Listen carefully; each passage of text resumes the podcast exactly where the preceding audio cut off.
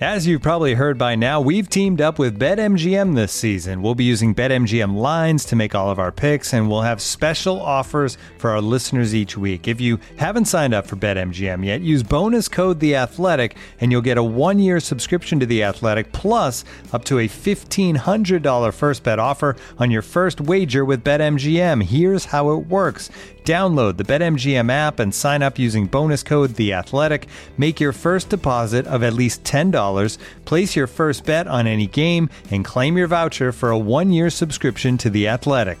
See BetMGM.com for terms. U.S. promotional offers not available in D.C., Mississippi, New York, Nevada, Ontario, or Puerto Rico. Gambling problem? Call 1-800-GAMBLER. Available in the U.S. Call 877-8-HOPE-NY or text HOPE-NY 467-369 in New York. Call 1-800-NEXT-STEP in Arizona. 1-800-327-5050 in Massachusetts. 1-800-BETS-OFF in Iowa. 1-800-270-7117 for confidential help in Michigan. 1-800-981-0023 in Puerto Rico. First bet offer for new customers only in partnership with Kansas Crossing Casino and Hotel. Don't forget, if you haven't signed up for BetMGM yet, use bonus code The Athletic, and you'll get a one-year subscription to The Athletic, plus up to a $1,500 first bet offer on your first wager. I'm Deonte Burton, and I'm down to dunk. I'm Hamidou Diallo. Hey, I'm Danilo Gallinari. I'm Chris Paul, and I'm down to dunk. I'm Lu Dort, and I'm down to Dort. What's Dort? I, am not gonna lie, I don't know what that was. In English, bro. I'm Darius Bazley, and I'm down to dunk. I'm Shai Gilgeous-Alexander. I'm Steven Adams. I'm Andre Roberson, and I'm down to dunk. On you.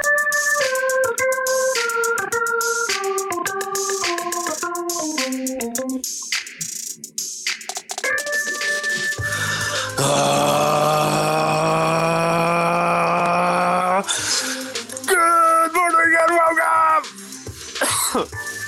to episode 911 of Down to Dunk. You can find us on The Athletic and anywhere else you subscribe to your podcast. Go to theathletic.com backslash down to dunk and get The Athletic for $1 a month. I am Luke. Joined this morning by Andrew. But I gotta say, I'm just fired up to be here today. It's pretty cool, pretty damn cool. Slam through. Taylor. Hello, hello, hello. Hey, how many apples grow on a tree? All of them. Father of mine, tell me where have you been? No, I just closed my eyes, my whole world disappeared. Father, slam through. And Jay. It's Jay. Guys, happy 9 11. Oh boy. Uh, so big week in the uh, NBA world. Thought we'd have to kind of make up some more stuff for this week, but uh, apparently we don't. We have a The NBA content content machine it just continues. keeps rolling. Uh, Daryl Morey Rolling, rolling. stepped down yesterday, right as I was about to make a quesadilla. Daryl Morey steps Rolling, rolling, rolling, rolling. Sorry, we can move on from Jay's joke now. I just really liked it. You did. That's Yeah. Thank you, Taylor. Uh, but Daryl Morey stepped down. L man, you've got some you've got some uh some extra stuff on this, L man. Oh, I've been trying to do the online deep dive and then. Oh, This is for just talk through this. This is you. oh, I didn't know I talked Yeah, to this. no, I, no, I, this is your I didn't know online what deep this dive was. music. I'm, I'm getting funky. He just Started- got like taken back. Like, oh, Oh my gosh. Oh, feel Lord. the beat. Uh, trying to do my online deep dive, find things about the online that people are talking about. And then when breaking news hits, no one was talking about anything else but Daryl Morey out with the Houston Rockets and the implications. It's it's a big deal. Wait, Elman, did you find anything on this? No, it's just that this, this broke. This broke, and this is what everyone's talking Man, about. This It- is it broke. this is this is not an online deep dive. This is like the online shallow dive. Couldn't go deep, man. Couldn't This go is deep just because this here's broke. the number one topic online right now. This is the number one topic. It You broke. lose your music. Oh my goodness. Okay, so There's Dar- nothing Yeah, else to don't give him on. music. When something like this breaks, you can't go deep. You can't go deep online. This is what everyone's talking about. certainly. All right, so here's here's here's how I want to frame your this session or this section for you, Luke. I just want to give you permission to just be wildly and like unethically speculative. Oh, okay, I can do that. Yeah, that's that's an easy way to make that sec that section work for you, man. It's just, hey, listen, I'm not saying anything, but probably what happened is, and then you just fill in the blank with just your wildest imagination. Yes. Okay, well then, all right. Well then, they haven't come out and said the reason he stepped down is because I would He rather you murdered not riff on this. Jay, I, what I, no, no, riff, riff, riff. Jim, they haven't said they haven't said he didn't murder anyone. there you go. Okay, that's, That's And the- until and until they do, here's let me ask this question, Andrew. Like you've talked to a point. bunch of people about Daryl Morey stepping down. Uh, I feel like it's a good time to mention, like right now, you can go to theathletic.com backslash down the dunk and get the athletic for one dollar a month. But one of the things that Andrew's been producing is these kind of breaking news podcasts.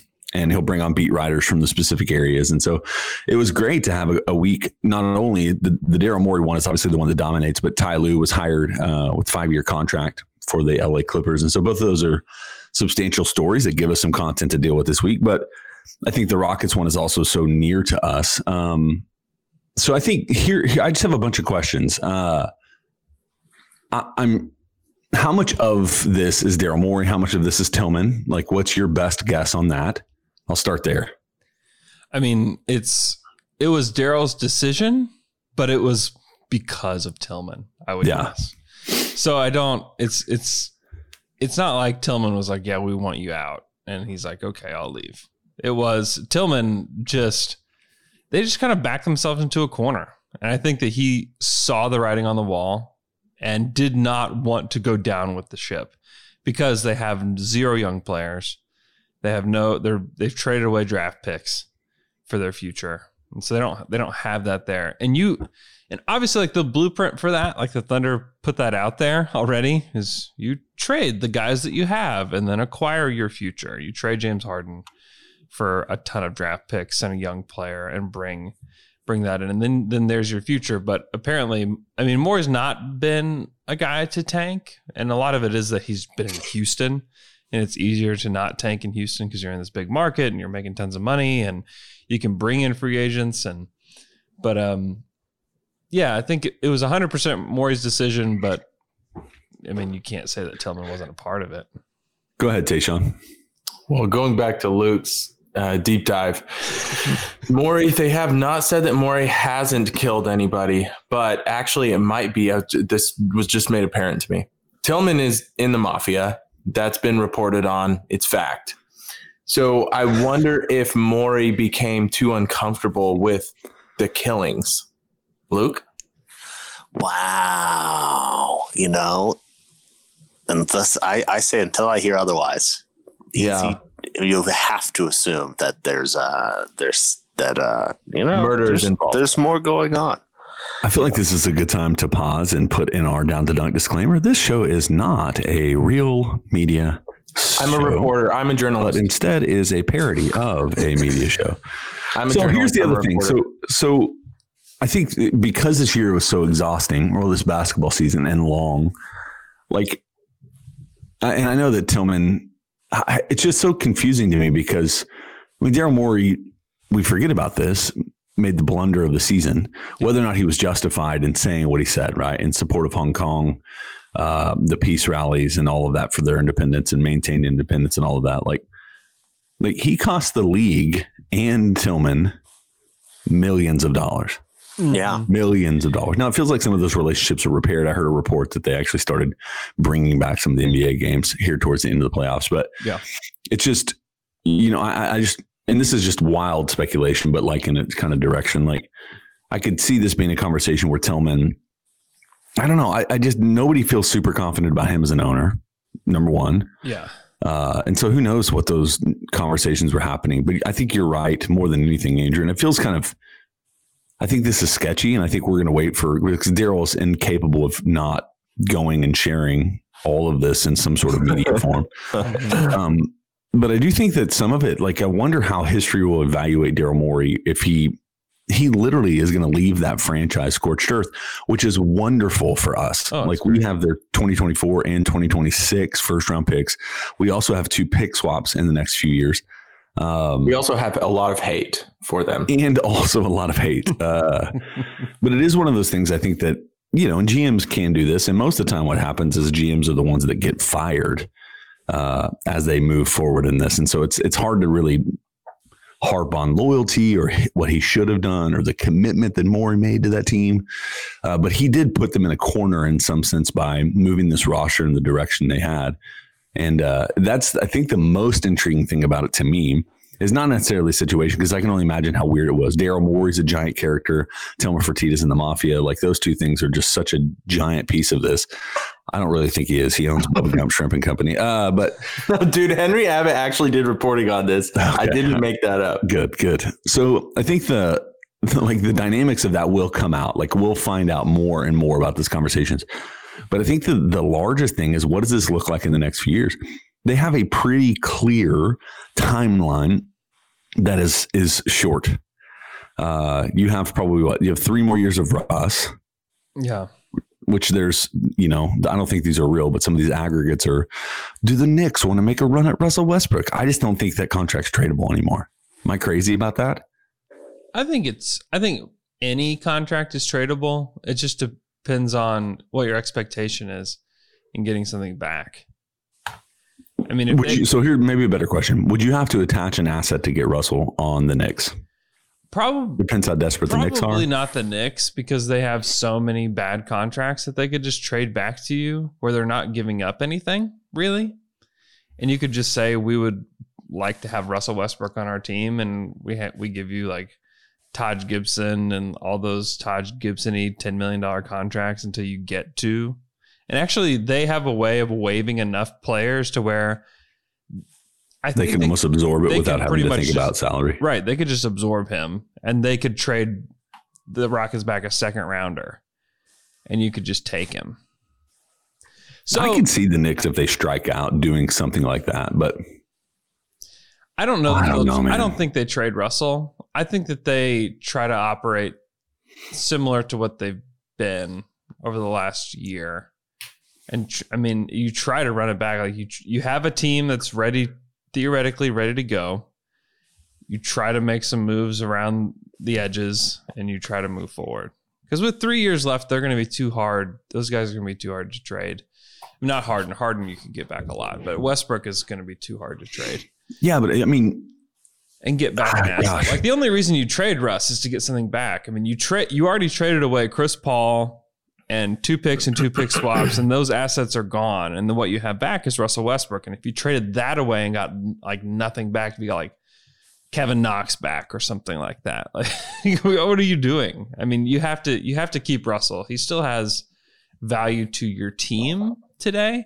But I mean, the truth is that the Russell Westbrook trade is probably another giant piece as to why Morey is gone. Because that really wasn't his deal. That was what James Harden wanted to do. And it has really crippled what they can do in the future. I mean, they almost in year in their last in their final year of their deals, if they're still on that team, they almost hit I think they hit the salary floor by themselves. Just hmm. Russ and James Harden. yeah, they're almost 90 million between the two of them. I mean, it's gonna it's it's crippling to have two contracts like that. It's not crippling if you're a title contender, but And they're it's not- also not they're a crippling if you have an contender. owner who, like Steve Ballmer, because he's going to be in the same situation. But Steve Ballmer, like he just prints money in his basement, you know, like mm-hmm. Tilman Fertitta. Wow, Jay, I think this is an important time to say that we don't do that. That's a crime as well.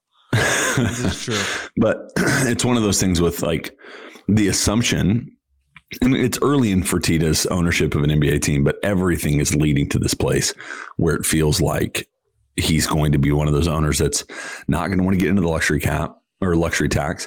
Want to, I mean, how do you create a team that's relevant, stays good, fills the arena? But I don't, it doesn't really matter how far we go. I just want to make sure that we're making money.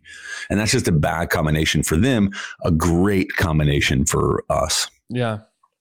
Uh, Kyle Panabaker from Periscope wants to know: Do we still need to tank given the outlook of the Houston Rockets' future?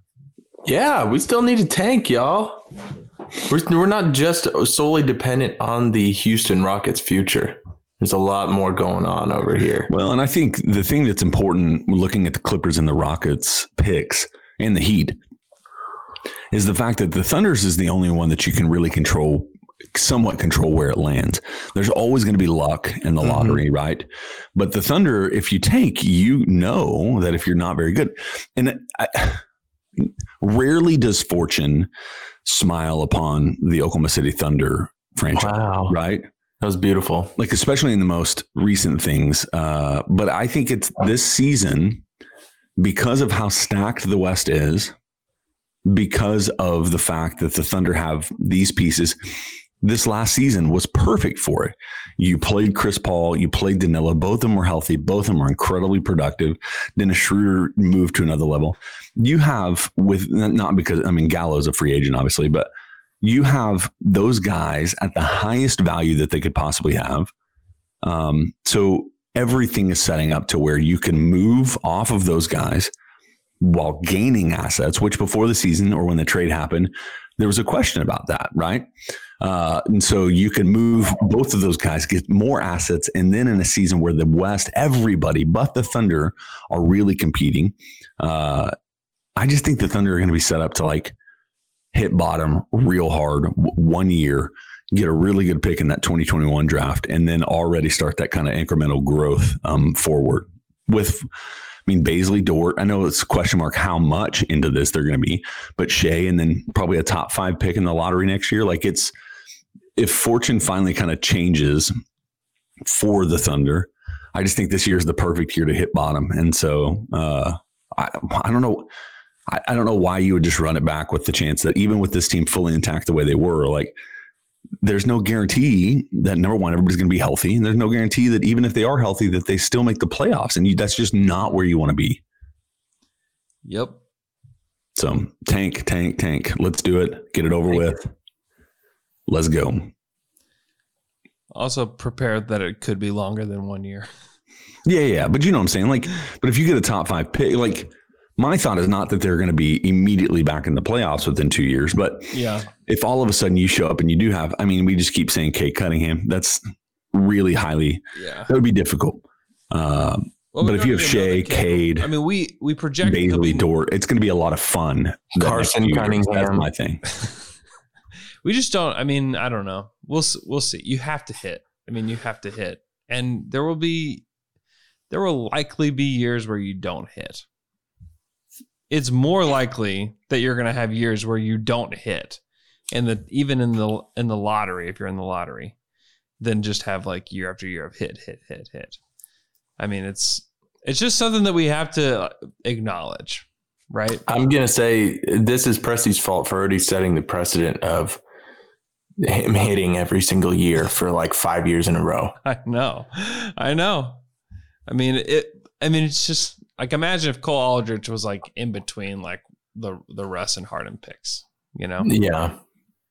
Certainly didn't hit on that lottery pick. I mean there's there's just I don't know. I just don't want to I don't want to put put it out there that like you tank you get your 2021 guy and then you're set because I just that's I mean that would in an ideal world yes Um, I think it's a strategy though to keep Thunder fans at bay, Andrew. So what we do is we say it only takes one year. You just tank one year, guys. Can you just sacrifice one year? We'll get the guy, and then we don't get the guy. And it's like, guys, I think we're just going to need one more year, and you just No, so that. but what I was trying to say is it's going to look very similar to the way that it did with Kevin Durant. They were horrible again, got a top three pick or top five pick, got Russell, were not good again, and then got the third pick and got James Harden. Like that's the thing is this is this is going to be a probably three to five year process of adding players. Mm-hmm. But what I think happens is if you get a lottery pick to team with Shai and Bazley and Dort, the excitement level, because what mm-hmm. you're looking at is like the interest of the team. This year's going to be hard. That's the truth. Like I think there'll be a lot of people that are excited, like, hey, let's just see what this team's going to do. But then when they lose like 20 out of 25 games over the course of the first 30, you know, like it's going to be one of those things where everybody's like, oh, okay, this is exhausting, and they're going to forget that. But then you add once you add that piece and they're not going to be good like how rarely does a rookie come in and lead a team into another echelon of of good in the in the NBA Mhm. very rarely it has to be transcended even Kevin Durant's first year was horrible um, and so it's one of those things where it's like you're building those, but the excitement and the momentum is moving forward. And that's what's going to be the big thing for me is they can be exciting and growing and have young talent and still be really bad. I got you. Uh, that's that's what I'm saying. Like I get that it's not you hit on one and then it's over, but it's like you know it's going to look or hopefully it feels very similar to what this does. And then along the way you have these Houston picks that could be incredibly valuable comparatively. You have Clippers picks, which who knows what's going to happen with those. Hmm. You still have some Heat picks. You have swaps. You have all these different things to try to maneuver to create peripheral pieces. And so I just think that there's such a high potential for this to be a growth thing over the next three to five years that you just want to get into it now. yeah. No, I agree. Uh, yeah, sooner the better. And you worry if Dort's too good to tank. Is Dort Wow. too good to tank? That's the question. I think we have to trade Dort and SGA if we're going to tank because they're just going to be too good. Is SGA too good to tank? Presti calls around. They're like, "Why are you trying to trade SGA?" He's too good Goes, "I'm tank." trying to tank, man." He's trying to. He's tank. too good. He's yeah. too good. Uh, by the way, I don't believe that he is. No, me neither. uh, Ty Lue and Chauncey Billups uh, were hired by the Clippers yesterday. I guess Ty Lue was promoted. Chauncey Billups was hired. Also, Larry Drew was hired as an assistant coach. So lots of Larry. experience there on the Clippers bench. Uh, there's, I feel like there's not a whole lot to talk about with this one because Ty Lue was on the bench last year for them. I think it's funny. You guys were talking about the Lakers uh, on Dream Team. You were talking about the Lakers coaching staff and how it's like Lionel Hollins, Frank Vogel, Kidd. Like it's like a really legit coaching staff. Yeah, And this Clippers one feels like the little brother version of that. yeah, yeah. Like the it's like Kidd, like the less good version of that Yeah. i- at every point. hmm Yeah, it's it. It does. It definitely does feel like that. Actually, it just feels like the Clippers version of that. That's basically what the Clippers have been their entire Oh my gosh. existence. Yeah, yeah. I'm interested to see. It doesn't feel like Ty Lue changes a whole lot from Doc Rivers, but maybe he does. Who knows? Did LeBron ever clap at Ty Lue's uh, coaching scouting jobs when he was on the Cavs? That's a good question. I didn't. I didn't hear that. I've never heard reports No. of a round of applause for a scouting job for Ty. But he's had success in the past. It was also with LeBron. And that group of Clippers guys seems to be a tough group to lead. I'll say that. They need to make a trade. They need to add somebody. Like I, I, it's just, I think you just have too many passive guys, and then one extremely loud guy that nobody wants to listen to. Yeah. Um, and Pat Bev, like I think you just need to trade. Who Um, are you trading for? I don't know. I mean, I think you could. I, I mean, I have no idea. And it depends on what you want to put out there. But I mean, it's funny. Like, I know this is stupid, but, and probably nobody would do that. If there was a way for you to get Russell Westbrook, Russ would actually fit pretty well on that team next to Kawhi and Paul George. But they're not. They're not going to do that. Maybe, but probably not. But you put together Lou Will, you put Zubac, and you have to. You probably have to sign Marcus Morris or uh, Montrez to something and then send them out kind of as part of that, which I don't know the dynamics of that. That may not even be possible, but you just need somebody that can go out there and kind of at least lead something. Um, Jay, that sounds like a sabotage trade. It really does. yeah, I'm okay with that. like- That's fine. It sounds. Yeah, I like think you're throwing out a sabotage trade. Is Russ really the guy you want, though? Oh, I don't know. I mean, I think it. I think Russ think- proved himself through part of the season that that he can be.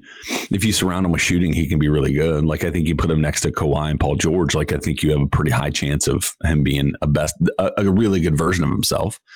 Uh, he already has a relationship. with Paul George as the LA connection. Like I don't know. I'm just I'm throwing it out there as far as like who would be somebody that would come in and bring some of the things they lack. The funny thing is, is that they when you describe who they need, it's you're describing Chris Paul. Yeah, and, and- That's really the type of leader so. they need Yeah. when they when they have that leadership vacuum. Which for the same contract, one less year, you could maybe put something together. But what asset do they have? The, the thing is with Houston is Houston still wants to be relevant, and adding Montrezl Harrell, adding a Lou Williams, like it makes that Houston team. In my mind, I think that Houston team actually probably is a little more holistically complete. You know, so, For that Houston team, can you? We talked about like, man, imagine being the head coach of this Houston roster. Well, now imagine being the GM of this Houston roster. All, your stars are old as nuts. Everyone else, PJ Tucker, you have to re-sign. He's 35. Like, imagine trying to be the GM and do a good job with this team. is PJ Tucker off this year? Is this is he is his contract over? He, Uh, I think he's due for. Let me see. In this thing, an extension. He's got one year left. I was about to say because I th- I could absolutely see them not like giving him a pretty low offer and him not taking it. He's 35. This is his this is his last contract. yeah. He's 35 though. Like, could you really? It's going to be a pay- veterans contract. It's going to be like a. He doesn't do much now. I mean, he's like a I just good think he knows. room I think he knows his value for that team. Now, can he get something somewhere else? That's. I mean, that's obviously the million dollar question. Mhm. But I think one of these teams would throw like a two year something forty million dollar contract at him or something. Maybe somebody that wanted to compete and knows what he brings to a team. Like I think that there's a team out there that would do that. Yeah, it feels like a Kings thing to do. Right. Did you say two year, 40 million? I don't know. Maybe.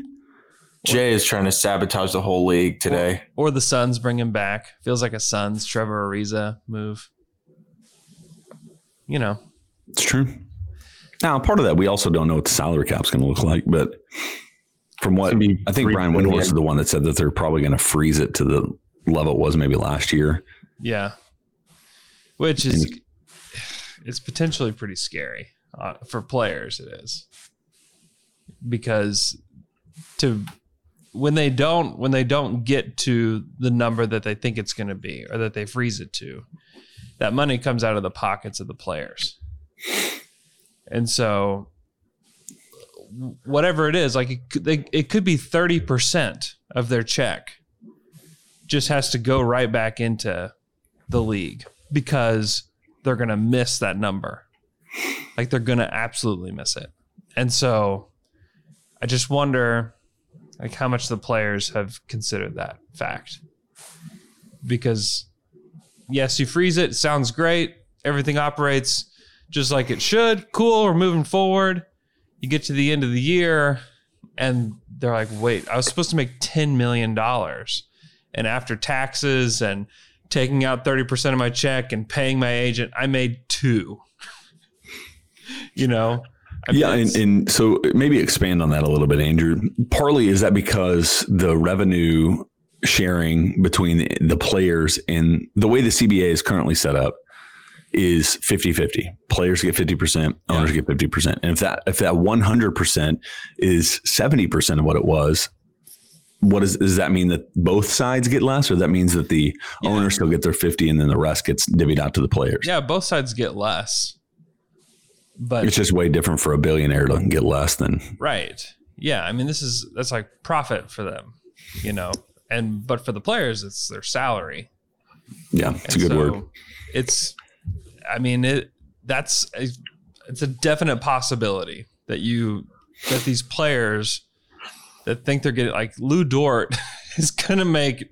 I mean, the money that he'll make because of they're, they're not gonna get to that number and taxes taken out and everything. Like his number is very is much smaller than what anybody would imagine.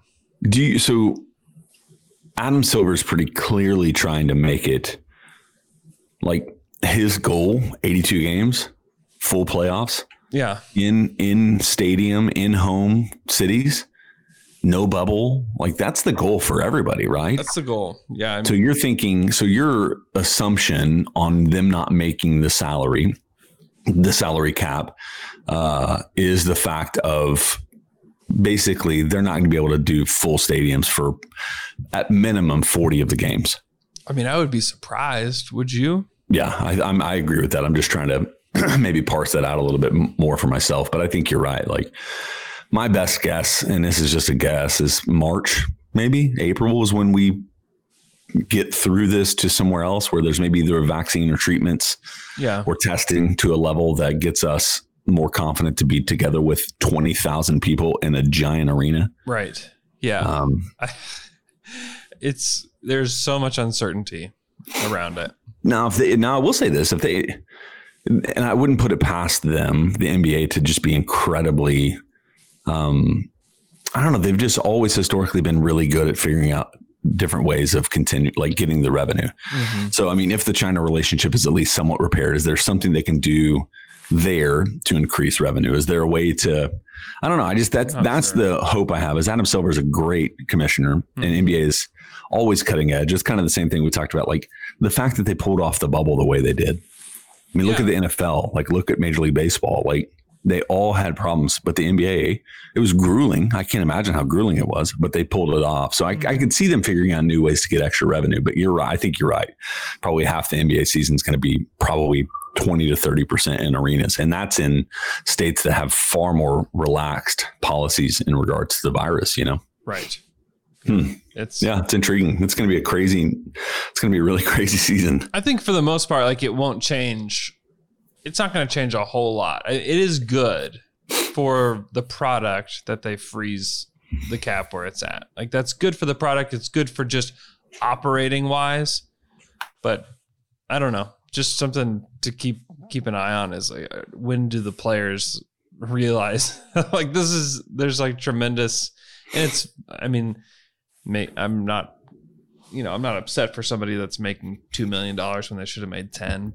Yeah, but comparatively, right? If you look at if owners are not taking the hit, but players are, like that's in, in some sense an unjust system, right? Well, they're taking I think- the hit. The, the I mean, everybody's taking the hit. Sure, sure, sure, sure.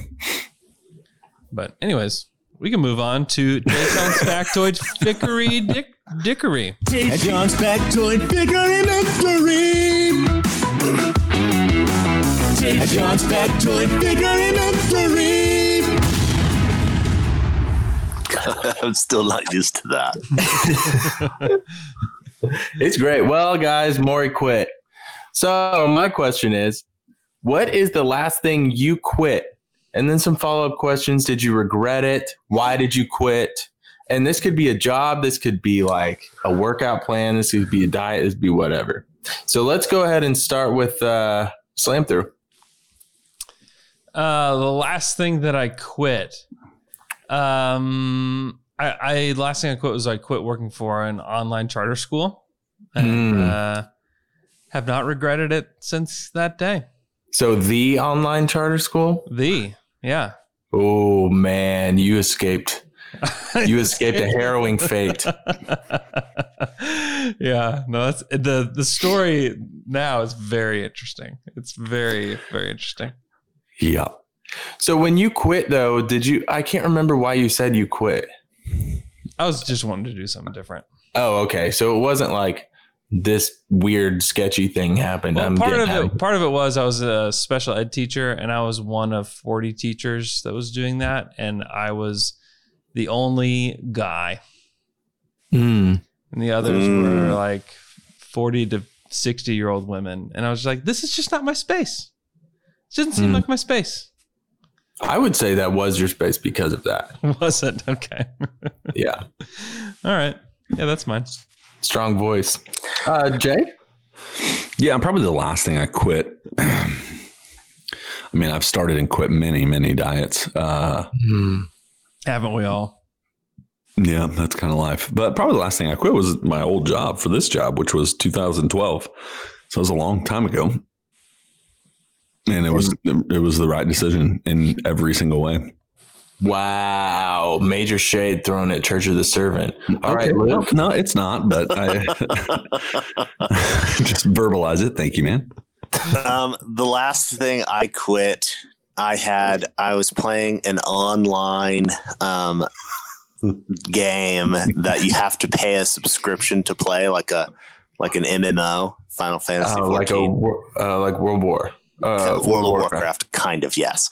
Um, but it uh, was Final Fantasy 14. I quit playing that, and I quit subscribing to it because I wasn't I wasn't playing enough, Hmm.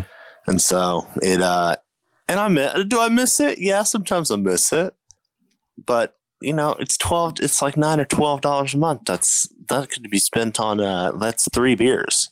M- Maybe I should have Two maybe, Arby's. maybe I should have Two said trips to Arby's. maybe I should have Actually, said it's more like Hulu. Should I have said Hulu?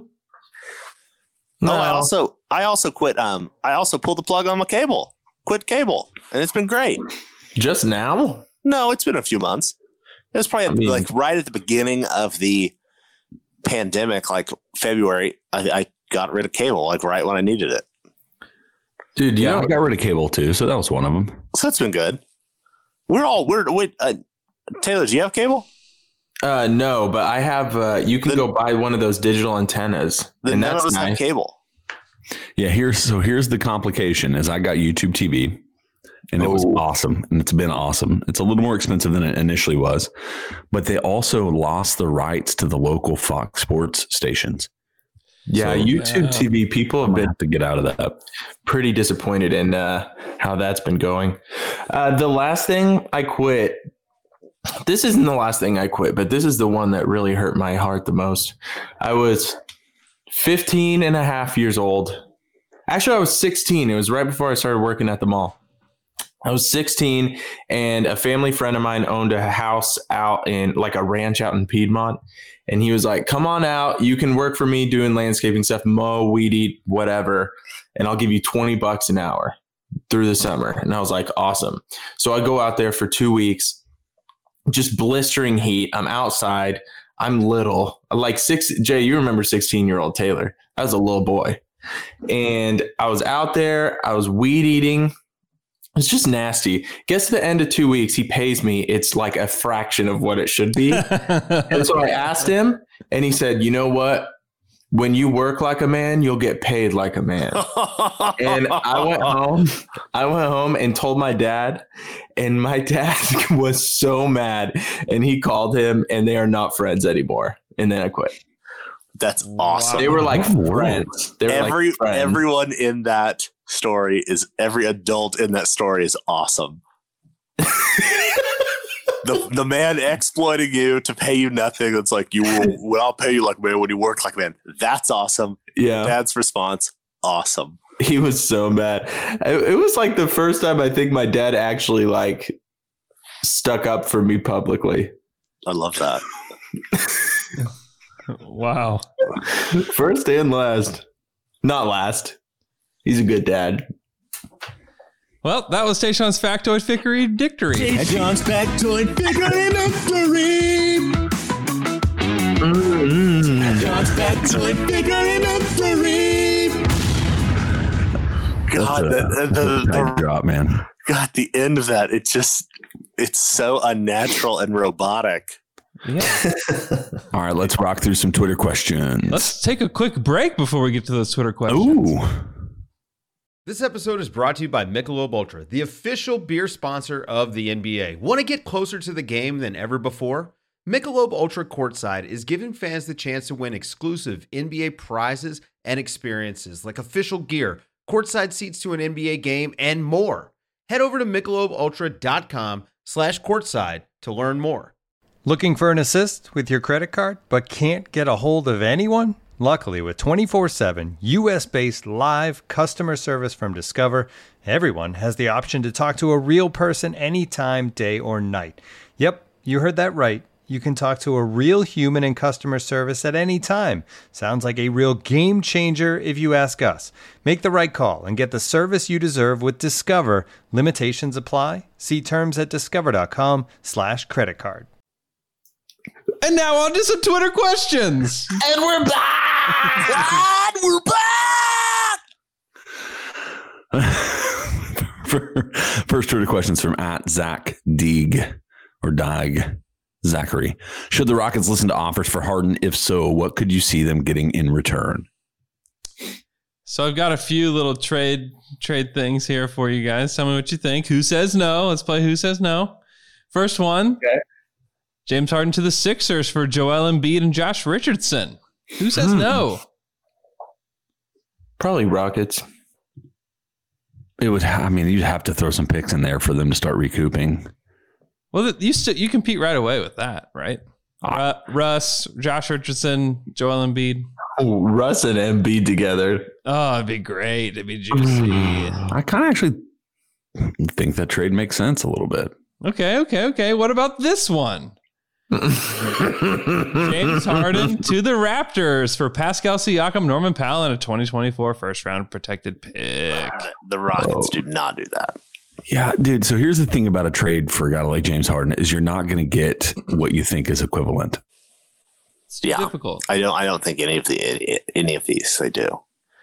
I think they just say, Luke, just hold on before you call my trades garbage. Just hold on. "I'm not. You have not is calling them garbage, garbage, dude. I'm not calling them garbage." I think the man. Rockets say no to this one. Okay. I thought that was pretty good. Siakam? It depends how much you like Siakam. Dude, Siakam looked good at the start of the season and then was like, is Siakam good? the love playoffs were not the best way uh, Yeah. for him to finish the season. Love him. I love him so much. Next one. James Oh, Harden Oh, to the good Spurs for Rudy Gay, Trey Lyles, Dejounte Murray, Lonnie Walker, Keldon Johnson. This one is garbage. Next one. That's awful. Okay, what about this Next one? one. James Harden to the Kings for De'Aaron Fox and Harrison Barnes. No, Now that's interesting. I would need I would need like three picks from the Kings for this. How about one? Did you get De'Aaron Fox? Oh, yeah, the What? De'Aaron Fox is what makes it interesting. Like, you're not going to get the equivalent of James Harden, but you can at least get a young guy that his ceiling might be closer to a star. Yeah, that's a young blue chipper. That's yeah, a young if you have this that's a young trade or the DC, baby. Sixers trade, you take the Sixers trade immediately. I don't think so. I don't think so. Would you rather have De'Aaron A new Fox GM. or Imagine you're a new GM, Jay. Uh, this is a build for the future. kind Yeah, of yeah, thing. yeah, yeah. But Definitely. You're also This trying is- to figure is- out how to get rid of everybody else on your roster. Step number Yeah. one. Step number one for the rebuild. And let's say the the Kings give you two picks. Yeah, that's great. Do it. Yeah. If You- I'm a new GM and Morey's gone and I'm trying to like Be extend cheap my and move on. career, be cheap, extend my career under Tilman as long as possible, you do that with a young guy that could be a star. Yeah. And then listen to this. The Kings are back, baby. They got Buddy. They've got the Bone Dong on the wing, hitting threes all over the place off of James Yeah. Harden. You've got Marvin Bagley setting screens, getting offensive rebounds, throwing down the hammer. It's actually pretty similar to a Rockets roster if Harden was there. Yeah, and maybe Bagley was the center. yeah. That would be a really good Kings team, actually. Yeah, It would be. It would be. And if you're the Rockets, you get to rebuild with the De'Aaron Fox. I like that one. This one, uh, This is I, my I don't favorite mind. one. This is my favorite one by far. So, those are some. Was that it? That's all I got. Oh, okay. All right. Okay. I'll take it. Thank you for your hard work. Yeah. Good job, man. I'm back. Dale man. What Sorry, are you Dale man. doing, Dale man. I set my alarm and it went off and it kicked me out of the show. Oh, Oh, I thought you were getting out of bed and you were maybe in the nudity. So the next question from Oh. at Kobe Zeller: Could the Warriors trade Wiggins and their second overall pick for Chris Paul? They could, but they won't. they could. But think about uh, Michaela and I were actually talking about this very thing this week um, via text. That would make the Warriors really awesome. By the way, Chris If Paul? Steph Curry, Klay Thompson, Draymond Green, and then whoever you want to play as a big or another wing. Like at that point, who cares? If this draft was better, uh, why wouldn't the Warriors make a move for Harden? Oh my god. You, I, to me, that's is like that's a sabotage trade For who? Bring it all down. for the Warriors. Jason's a saboteur today. Let's do it, man. You are a saboteur.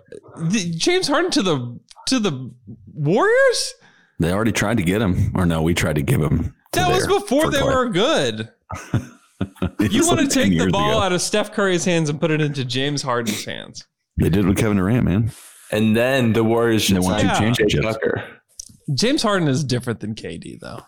Yeah, he's the most ball dominant player in the last decade. Hey, Steph, that corner. Hey, Yeah. Klay, that corner. Hey, Draymond, set a screen for me. I'm going to the basket. You know, in some James ways, to be the sixth man again for them. oh my god, That would be awesome. yeah. Oh, yeah. I don't. I mean, I just. I think if you're the Warriors, you just say thanks, but no thanks on on that. But I just, but for me, I'm, I'm just thinking like with the Warriors having a giant contract and a second round pick or a number two pick. Like I said, if this draft was better, um, where's the star that's stuck somewhere that he doesn't want to be in that team? Like a Blake Griffin. Well, Bradley Beal. He- he's not Bradley Bill. Bradley Bill.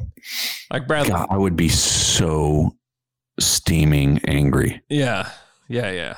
I mean, that's the that's the one, right? Dude, if Bradley Beal was on the Warriors, Yeah, It's a problem. yeah. See, like something like that, where yeah, Bradley Beal dominated the ball, but but that's because the second best hmm. player last year was Thomas Bryant for them. I mean, Right. honestly, Ish Smith was like really good for Ish them Smith too. was good. I mean, But here's what I would say: like, so for me, I'm like, why wouldn't the Wolves, if if that trade's there, like the Wolves had had to work a little harder to get it's not the. Uh, salaries To, to be clear, it's not there. for Beal. Yeah, Beal's they're not moving. Yeah. They're not moving Beal. Yeah. But you know what I'm saying? Like, there's the Wolves would give the number. Wouldn't the Wolves give the number one pick and all of the other contracts they could to get Beal? Yeah, like none of these guys are. Some, Anthony Edwards will not sniff Bradley Beal. yeah, that sounds gross, but he, know. if you were the Wolves, would you would you trade uh KAT for Beal? Ugh, that just feels like a lateral move. It just feels like we'll we'll still Does be it? just as good. That's what I'm saying. Is this this draft? I'll tell you what's probably the more valuable pick for the Warriors is actually that Wolves pick for next year. Yes, Yep. for sure, for sure. Yeah. All right. Next the, question If from you're the Thunder, would ahead, you sorry. do that? If you're the Thunder, would you do that for Chris Paul? Wiggins in number two. Oh yeah, Okay. it's hard. The Wiggins is what three more years at 40 million or something like that. Oh yeah. It's a lot of money for a guy that's very mediocre. Yeah. Yeah, but what I mean, this is what we want. True. Is Wiggins too good to tank? No. Andrew Nope. Wiggins too good to tank. Okay. All right. Can the Thunder resurrect Andrew Wiggins? I sure. While also adding James Wiseman. We would talk ourselves into Andrew Wiggins pretty fast. No. The potential of Andrew Wiggins, yeah, absolutely. No, no, no, no, no. We would battle. I would battle so hard against it. I would the start death. a Twitter account that's just based on that alone. Really? Yes. You don't think you would end up talking yourself into Andrew Wiggins? No. There might be something there. No, no, no, no, no, no, no, no. no no. I no, think you no, would. No, I think you would. no, no, no, no. Because that's. I mean, you trade. You make that trade to to get bad. That's the the goal, right? Oh, absolutely. That's why I would do it now. Once Andrew Wiggins was on my team, though, I'd be like, hmm, there might be something there. Uh, Miguel Davila says that Wiggins guarantees 41 home wins because he always plays so good in OKC. Oh, that's true. oh man, yeah. So he's only got he's got no. I mean, his contract is not that bad actually. I mean, it is not good. So let me clarify that. But it's it's this it's three seasons, 30 million this year, 31 and then 33 at the end of the contract at 2023. I would like to ask you a question. What's not bad about that? Well, in the sense of like well, it's Jay not, wants to give it- PJ Tucker 20 mil. it's not the super max number 1, but number 2 is it's like only 3 years. So Yeah, I guess it goes the exact same length that Russ's would have. Is that Yeah. correct? Ends in 2023. yeah. It's pretty bad for a player that's not that. That's Yeah, but it's uh, if, number one. It's like you have two years where you really have to pay it, and then the third year maybe it's a contract you can move to absorb. Like the Thunder, this is how. I mean, truthfully, this is how teams like the Thunder could potentially even get more assets. Is having the space to absorb really bad contracts and getting assets as a response to that. Like that's the was it Kurt Thomas deal that yeah. got Jeff Green or something like that, which ended Wait, up giving what? us I don't know something Kendrick Perkins. Huh? What'd you say? How did they get the George the pick that they picked Jeff Green with the number five pick? Trade Ray Allen. Trade Ray Allen. They absorbed somebody absorbed a contract. Anyway, I can't remember enough of it to be honest. You're thinking of Matt Harpring, Jay. Okay, I have a question. Would you rather have Andrew Wiggins or Harrison Barnes on your team if you had to have one? Uh, who cares? They're the same guy. I know that's kind of why I'm asking because I was thinking like Andrew Wiggins and Harrison Barnes had the same, like the same thing was thought about them coming out of the draft. Like this might be your guy. Yeah. And they are almost identical. Yeah. Yeah. It's interesting. You got to pick one though. I'm picking Barnes. Bonzi. Yeah, give me Barnes. I think he's a little bit more benign. Yeah. Yeah. Uh, Okay. Thank you. Tayshawn's Factoid Figgery Dickory. all right, next question. This one is from at JLo2836. If you had the number one draft pick, who are you taking for Oklahoma City? Also, did our picks and pick swaps turn into gold after the news about Morey stepping down? We already talked about that a little bit, but Andrew, who would you take at the number one pick? Oh man, I wanted to know who you want to take, Jay. You tell me first. You go first. Um, so for this team, you're just taking best available. I don't like Anthony Edwards. Uh, I think James Wiseman has such a potential high ceiling. I like him. I really, I really, really like Onyeka. Onyeka Okung. Uh, it's bad. Onyeka. Uh, whatever his name is. The, the center from USC. I've heard you say it eight billion times. Okongwu, So yeah. it'd be a stretch to get him at one. Um, but man, if you like him and you think he brings what you're looking for, in watching him play, and that's the hard part is I don't know what Wiseman brings because he played like two games for Memphis before he got suspended. But Mm-hmm. that kid is so good, and I I think that LaMelo Ball is another one that people, um, I think I could see the Thunder taking, but it would hard it'd be hard for me not to take one of those bigs. Yeah. I'd probably take LaMelo number one. Just because he does have like a really high ceiling as a guy that can create. And he's six six, and so you you have this backcourt of like two guys that are six six, six seven. I mean, some people think that LaMelo is closer to six seven. So you just have this giant backcourt. And you listen to some people talk about LaMelo and they think he's a terrible defender because he was, but then others say that you know Lonzo was a bad defender in college, and once you get him into a structure, like these guys are so smart that they can that they can defend once you put them in these like NBA defenses and give them like specific instructions.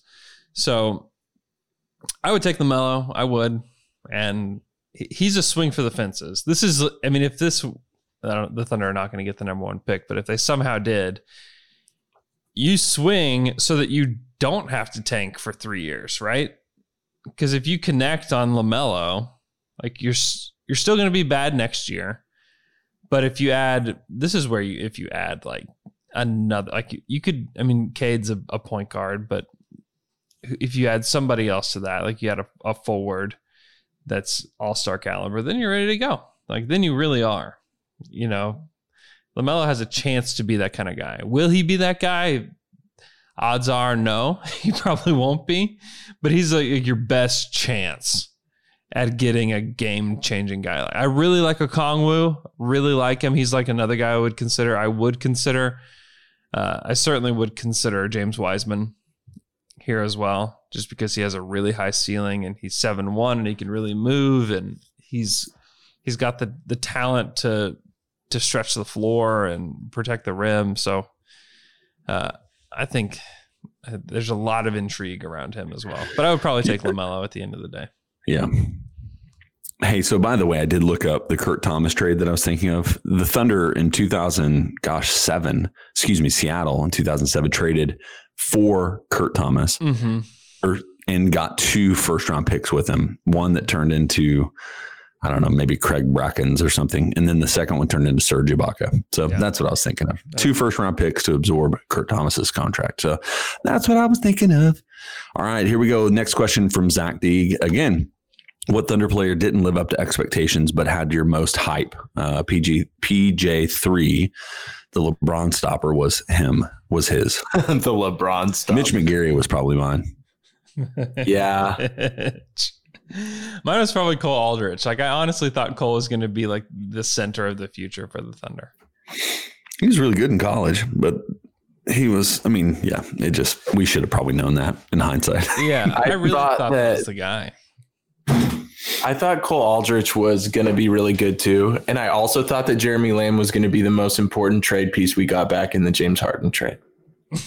That was more of like- a hope, man. That was such. You're so right about that, Taylor. Like that's a good one. Dude, because out, out of UConn, you were like, this dude, this dude could be a starting shooting guard. He's long. He could be really good defensively. Yeah, I don't know what's going on, Luke. Yeah. He's in the bathroom, I feeling think. very uncomfortable about that. Yeah. Yeah, that's I think the lamb one. That's a big one too. Yeah, Yeah, yeah. yeah. Perry Jones is another one for me as well. Yeah. Yeah, but you with Perry at least for me, I had the I at least had the if this guy like you always had that caveat with Perry Jones, right? Like well, if this guy figures out how to do one, two, three, Yeah. Mhm. then you know. But it's like you just knew that he doesn't have a motor. That really, you know, it's like there's all sorts of things that you kind of already knew uh, was going to be the reality for him. So that was my thing with Perry Jones. Is like we, I was in, you know, at least at that point, still paying attention to Big Twelve basketball, and so I saw him in Baylor massively underachieve all the time. You know, so it wasn't something that I was uh, shocked by. Um, I think for Mitch, Mitch would have been. He's just if if he wasn't such a just screw up, he would have been. He's a perfect big guy for this era of basketball.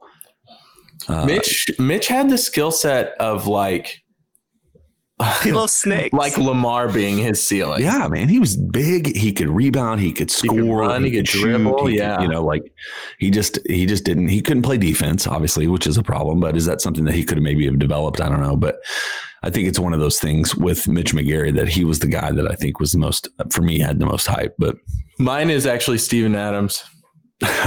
next question. All right, Hey guys, this- I gotta go to work. Good luck. I'll talk to you later. see you, man. Bye.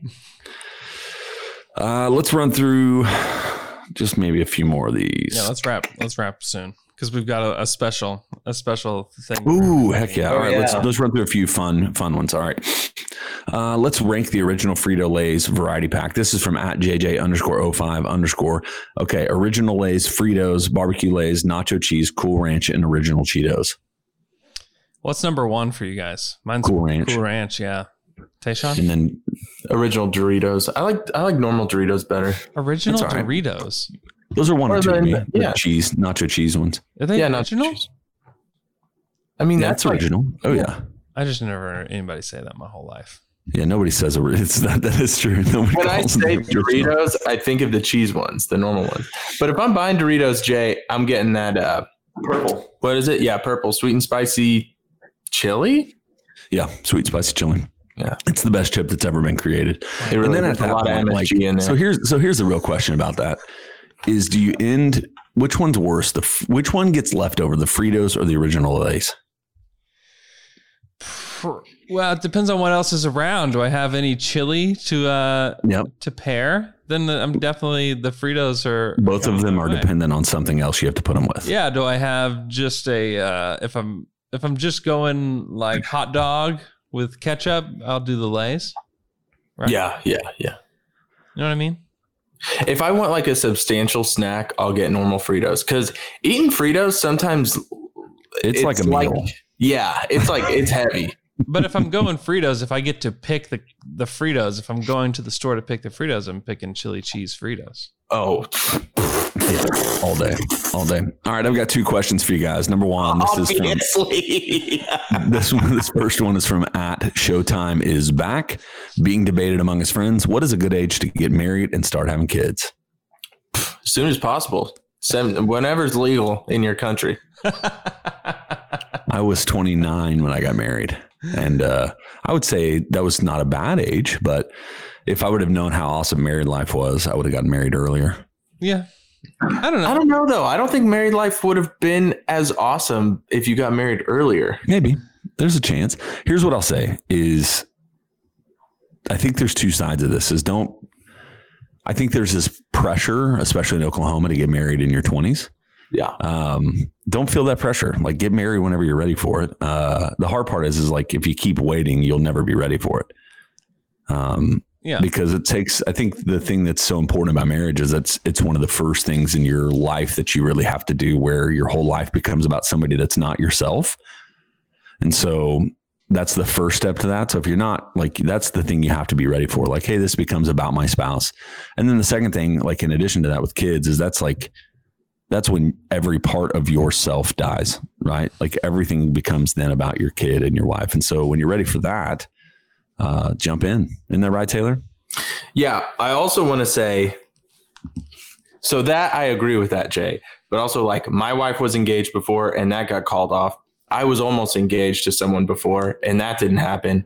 And I'm so glad that I did not pursue that when Right. when it was at that time, right? So it's like there is there is both sides of the same coin of like, yeah, commit, but also is this the person to Yeah. commit? You just want to be Yeah. sure. It's not. Yeah. Yeah. it's not so much of a timeline as much as it is like the Yeah, right person, yeah. like being sure Yeah. that it's the right person. right. There- It's the not right an person. age. Like, go right ahead. If you got All right. questions, Age is just a number from Andrew. Yeah, Yeah, it's that it's that line from when Harry met Sally is when you find the person you want to spend the rest of your life with, you want the rest of your life to start now. That's right. So figure that out, man. Beautiful. All right, last question. I'm going to take this one off the pod. Let Andrew and Taylor deal with this. This is from at comeback kid Cody Mankin. My wife is due with our first child in three weeks. Any words of wisdom from the pod fathers? Hmm.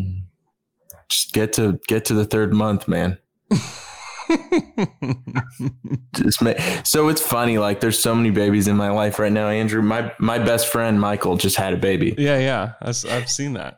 and it- she is a week old now. And it's funny. Like when I was when my baby was a week old, so this was only about three months ago.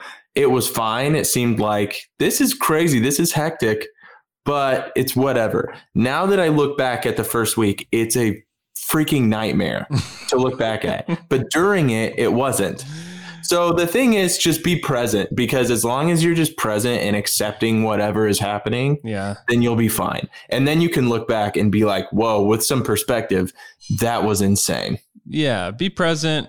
Be as helpful as you can to your wife because I don't think that we can uh, even imagine all like everything that they'll have that they've gone through. Not only like in childbirth, but like and everything like after that is a lot. it's a lot. And so like just be be there, be as helpful as you can. Ex- just accept right now, accept it that you're you will never sleep the same in your whole life ever again. Yes. And so just accept it. It's gonna be fine. You're gonna be fine. It's an adjustment, but you'll be fine. Dude, also I felt like something I felt like something clicked in when I became a dad where I just didn't need sleep as much. Yeah. Or like I could just sleep in broken up periods and I'm fine. I feel the same. oh yeah. My wife. My wife. But yeah, just just be I mean, honestly, like be a servant to your wife. Understand that she's going through a lot that you can't understand. And just enjoy it. Like enjoy holding a baby as long as you can because eventually you're not gonna be able to hold the baby anymore. Dead Eventually you're running away. Seriously. My two year old yells at me all the time, Don't hold me, dad. Don't hold me. Uh, So that's sad. hold your baby. Uh, I want to be enjoy it. specific about like on the male end of the postpartum stuff with the wife, with Yeah. the woman. Yeah. One, we had no idea what the physical healing part of this was going to be like. It's a lot. Yeah, it's a lot. And- yeah. And people do not talk about it. People are like, yeah, give yourself time to heal. And that's kind of what they No say. about the real stuff. Yeah. Yeah. That's not the real story, man. Like, when you realize what she has to do to after this,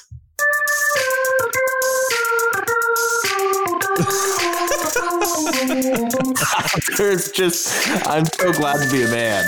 Yeah, for real. Just, just thank the good Lord every day that you're a man. But enjoy it. Just enjoy the time. It goes quick. It seriously, It does. so please share. Enjoy it.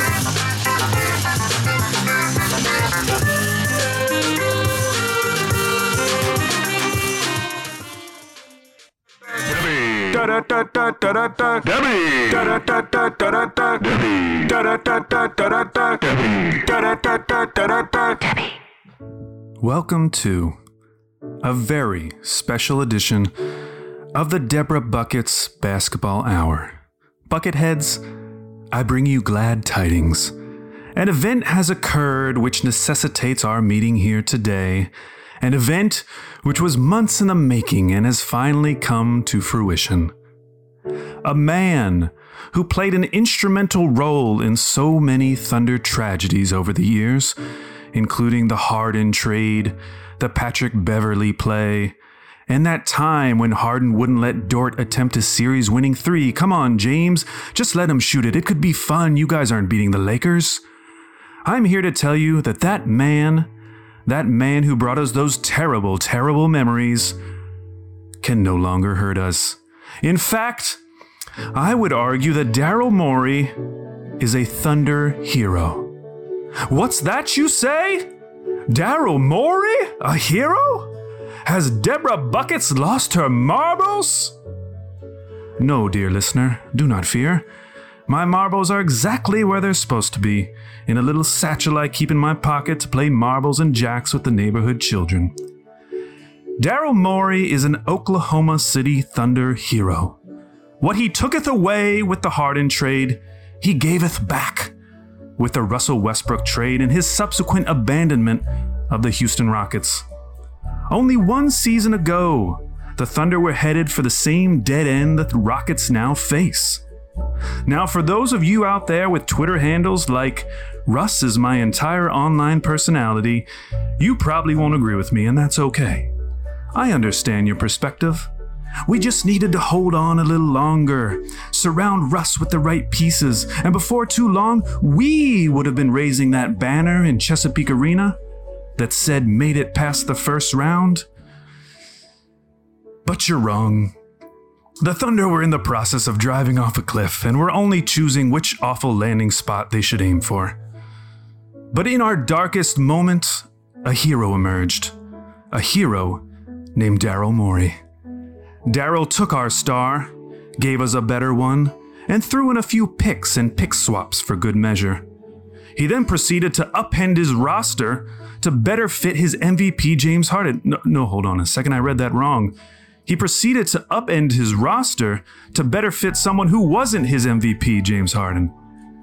He mortgaged the team's future for a second round exit and then unceremoniously left, leaving the Rockets with no coach, the oldest roster in the league according to HispanosNBA.com, limited future picks, no future flexibility, and a top five worst contract in the league. I don't want to get ahead of myself, but after the Thunder build Russ's statue in front of Chesapeake Arena, I hope they'll consider a smaller monument to honor what Daryl Morey did for this franchise. He saved the Thunder while destroying the Rockets. What more could you ask from a hero? F. Scott Fitzgerald once wrote, Show me a hero and I'll write you a tragedy. So while we celebrate our new Thunder hero, don't forget the tragedy of his story. The brilliant GM who changed the league but could never win the big one. The man who made the shrewd trade for the superstar, only to have that superstar force him into a trade that doomed the franchise. The man whose ambitions were always capped by owners unwilling to spend. And so before we go, let us spare a thought for our good friend Tilman Fertitta. Tilman bought a team positioned to be a perennial contender in a top five market with an MVP candidate, inheriting arguably a top five GM coach combo.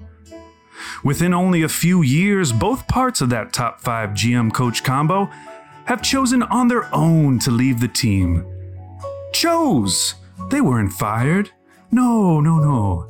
Tilman's not the erratic rich owner who fires everyone to put his people in place. He's so bad that the good people leave before he even has a chance to fire them. And so, I leave you with this a quote from our favorite Rockets Twitter account, Red94. He tweets My prediction is that Tilman's son will be the GM within five years max once he learns the ropes. I'd bet good money on this. Da da da da da da da Debbie. Debbie. Debbie. Debbie.